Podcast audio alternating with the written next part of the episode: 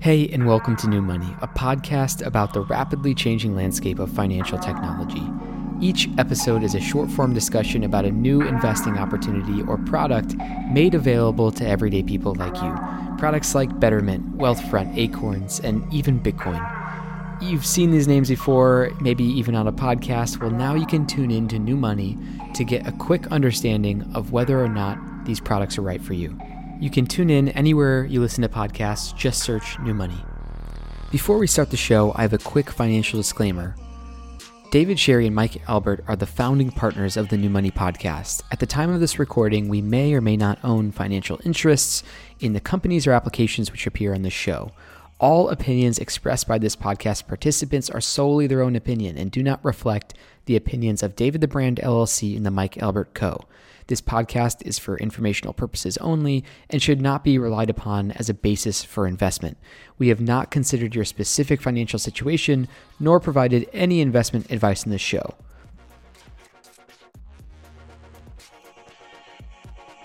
Mike, give me the first word that comes to mind that's slang for money. Cheese. Cheese, cheddar, stacks, bling. What about cabbage? Well, today we're talking about Kabbage, which is a a now massive lending platform for small businesses.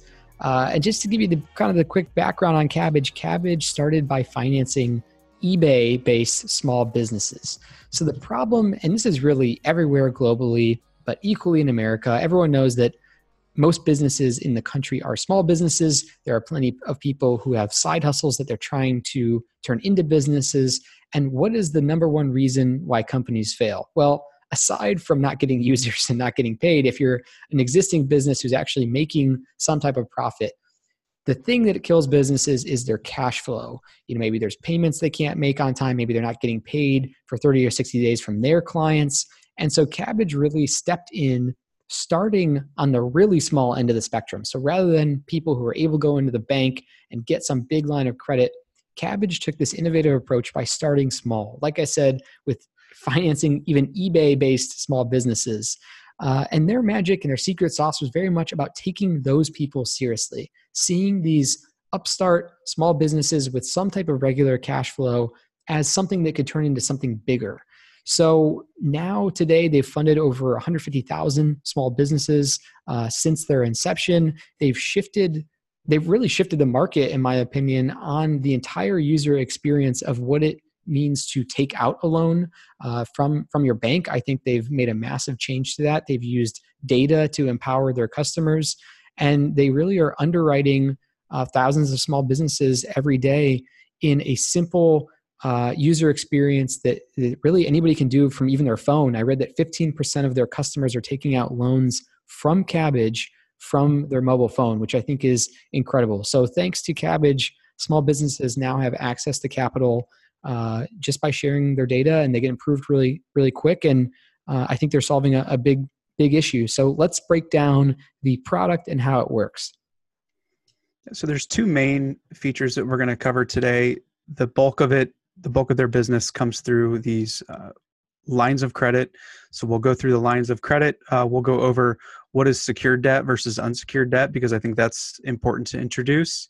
Um, we're going to go over the fees for their platform and then a new feature that uh, I've never seen before and actually doing some research uh, was pretty interested in this invoice payment features that they're using to kind of speed up the collections uh, for your business. So uh, to dive into the line of credit features. They do lines of credit up to $250,000. Uh, they say you can qualify in as little as 10 minutes. And once you draw on that line of credit, they give you flexible terms on paying those back. You can choose 6, 12, or 18 months um, to pay those back, which uh, is pretty cool. Um, getting into secured versus unsecured debt. And this is important, I think, you know, as a business owner who um, is you're considering taking uh, funds, it, it's important to realize like what kind of collateral am I putting up against this loan, and this is that's the key determining factor for you know what's unsecured and what's secured. So secured means it's secured by collateral. So it could be your house it could be um, future sales it could be your inventory. Uh, Kabbage does not uh, require collateral, which I thought was a, a good thing for the uh, for a potential borrower. Um, so once you uh, take a draw from your line of credit, basically, let's say you uh, applied for a line of credit, they gave you hundred thousand um, dollars, and today you needed to draw ten thousand dollars. Whether you're doing it on the phone, on your app, uh, mobile app, or you're doing it on on the web, you're going to select then. You know, do I want to pay it over six, 12, or 18 months? Um, and right then and there you'll see all the fees associated with that. And let's say you know you're taking a $10000 draw your fees are going to be $750 over the course of that 6 12 or 18 months uh, and it's very transparent exactly what you're going to pay in fees. And i think that's kind of a breakaway from what i've seen on the other end either uh, in traditional financing or like lease financing for different equipment and things like that, it's often very hard to figure out what you're actually going to pay for. So I like that they're transparent um, in that. Um, and yeah, that's how the the line of credit and the the working capital works. Um, the feature that I'm most excited about, and uh, I think have been thinking through different ways that some of my clients could use this last feature called invoice payments. And basically, you know, if you have a client who is struggling to make payments against your invoices, you can basically send them an invite to borrow money from Kabbage. And, you know, I have some clients who have some old A, uh, accounts receivable that, you know, 90, 120 days old. It would be nice to be able to say, hey, look, if you're struggling to pay this, here's a link, sign up for a Kabbage account. In 10 minutes, you can get funded and you can get paid. Uh, so I really like that. It's actually one of the first uh, applications of that thought process and that I've seen. And I, I'm thinking through if that if that could be applicable to some of my clients. So, what are the downsides? I mean, I, I, know like lending and and obviously borrowing. There's fees, and you've sort of broken that down. But what what to you would be a risk, or is is there anything here with Kabbage that you're feeling like is overzealous uh, in terms of maybe someone's ability? Maybe it's too easy to get a loan. Maybe it's too easy uh, to just tap a button and suddenly get another 10k in credit. Um, do you see any type of, of negative aspects that that people should be thinking about? Uh, I don't have any red flags or anything I would be alerted against for Kabbage specifically, but in general, you know, I deal with this a lot. I have actually have a couple clients who have used specifically Kabbage, and I think the big thing I would be thinking through if you're thinking about uh, creating a line of credit for your business is are you are you doing this because something is broken in your business meaning the mechanics of your business you're not charging enough you just have too much overhead. Are the mechanics of your business broken and that's why um, you're running at a deficit? Or you know do you have a specific initiative that you need to invest this money into? I think that could be a in a broader sense an acceptable way to do this. Personally i wouldn't recommend it but i think you just need to think through is this a band-aid on a problem that isn't going to be fixed or is it like an investment in the business yeah um, and the other the other piece that i would think through is the best time to look for a working capital line of credit for your business is when you don't need it but i would assume that that's often the opposite case uh, that these guys deal with Right, right. It's very last minute. People are sort of rushing. I think that's a great d- distinction to bring up that the reason for taking out capital should be not that the business is fundamentally broken, um, but it should be sort of floating you through uh, a, process that is going to take you to the next level. You know, you can obviously repay.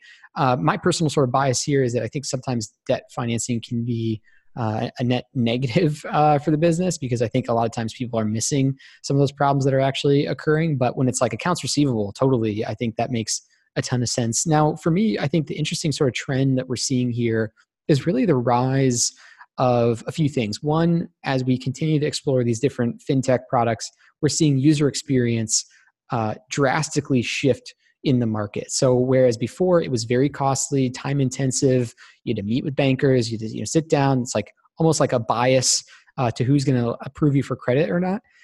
Basically, Kabbage removed all that. So they they do it in minutes, and it's actually based on data and, and sort of inputs and algorithms instead of by sort of personal um, preference almost in, in some ways. So I think that's really fascinating that they saw a huge opportunity in the market to make the user experience very seamless. Even from your phone, you can apply and, and get a, a small business loan. Now, where that heads in the future, I think continues to get more interesting. So no doubt Kabbage is investing heavily into AI and machine learning. And the reason is really twofold. The first thing is so they can make better predictions about who to lend to in a more seamless manner. What data do they need from customers that prove out loans that work well over time? And maybe they'll make some mistakes and be undercapitalized. They just raised uh, about 700 million um, to make sure that they could probably cover some of that stuff because they're probably still learning what it, who who is the right customer to lend to, who is not. And I think that's really interesting. Now, the second piece that I think comes from the machine learning and data aspect is not only does it let them seamlessly approve loans, but it also lets them work with their clients and their customers like partners instead of adversaries. And what I mean by that is if Kabbage is the type of company that can pull in data in aggregate from thousands of other small businesses, they can then become predictive and uh, assist small businesses in timing their loans, in uh, picking sort of quantities for loans, in giving data that might be valuable for them to run their businesses on. Um, so I actually see possibly a future where banking, some of the competition in banking, begins to be a bit more like a, a relationship between, uh, I guess, a bank and its customer that is a very net positive in terms of almost even strategy because they have access to data that a small business on their own wouldn't have.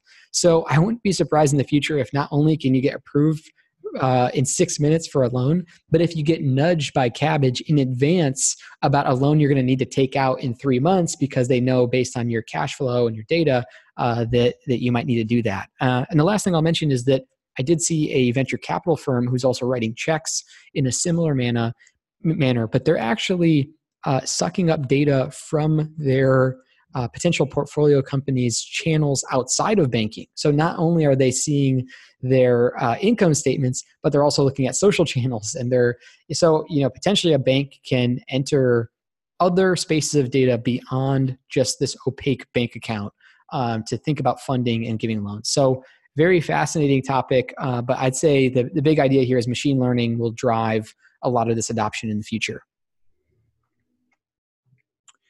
So yeah, the predictive nature of that's pretty cool. Um, it it's also a little bit scary that they have all of that information and they're they're using it in ways that you know a user probably wouldn't think that they're intending to. But um, if it results in lower fees and easier access to capital, it's probably a trade off they're willing to make. Yeah, yeah. So I think uh, there's probably still a ton of room to grow. I'm curious how how some of their loans will work out or not work out, and what they'll learn from that. Um, but you know, this isn't something that we can invest in or not. So obviously, I'm not going to invest. I personally am not thinking about using Kabbage. It sounds like you're thinking about using Kabbage potentially for some of your customers um, based on that one feature. Anything else you want to share before we hop off here? Uh, no, I think this is a good spot. Awesome. All right. Well, thanks for uh, tuning in, and we'll be back again soon. See ya. Later.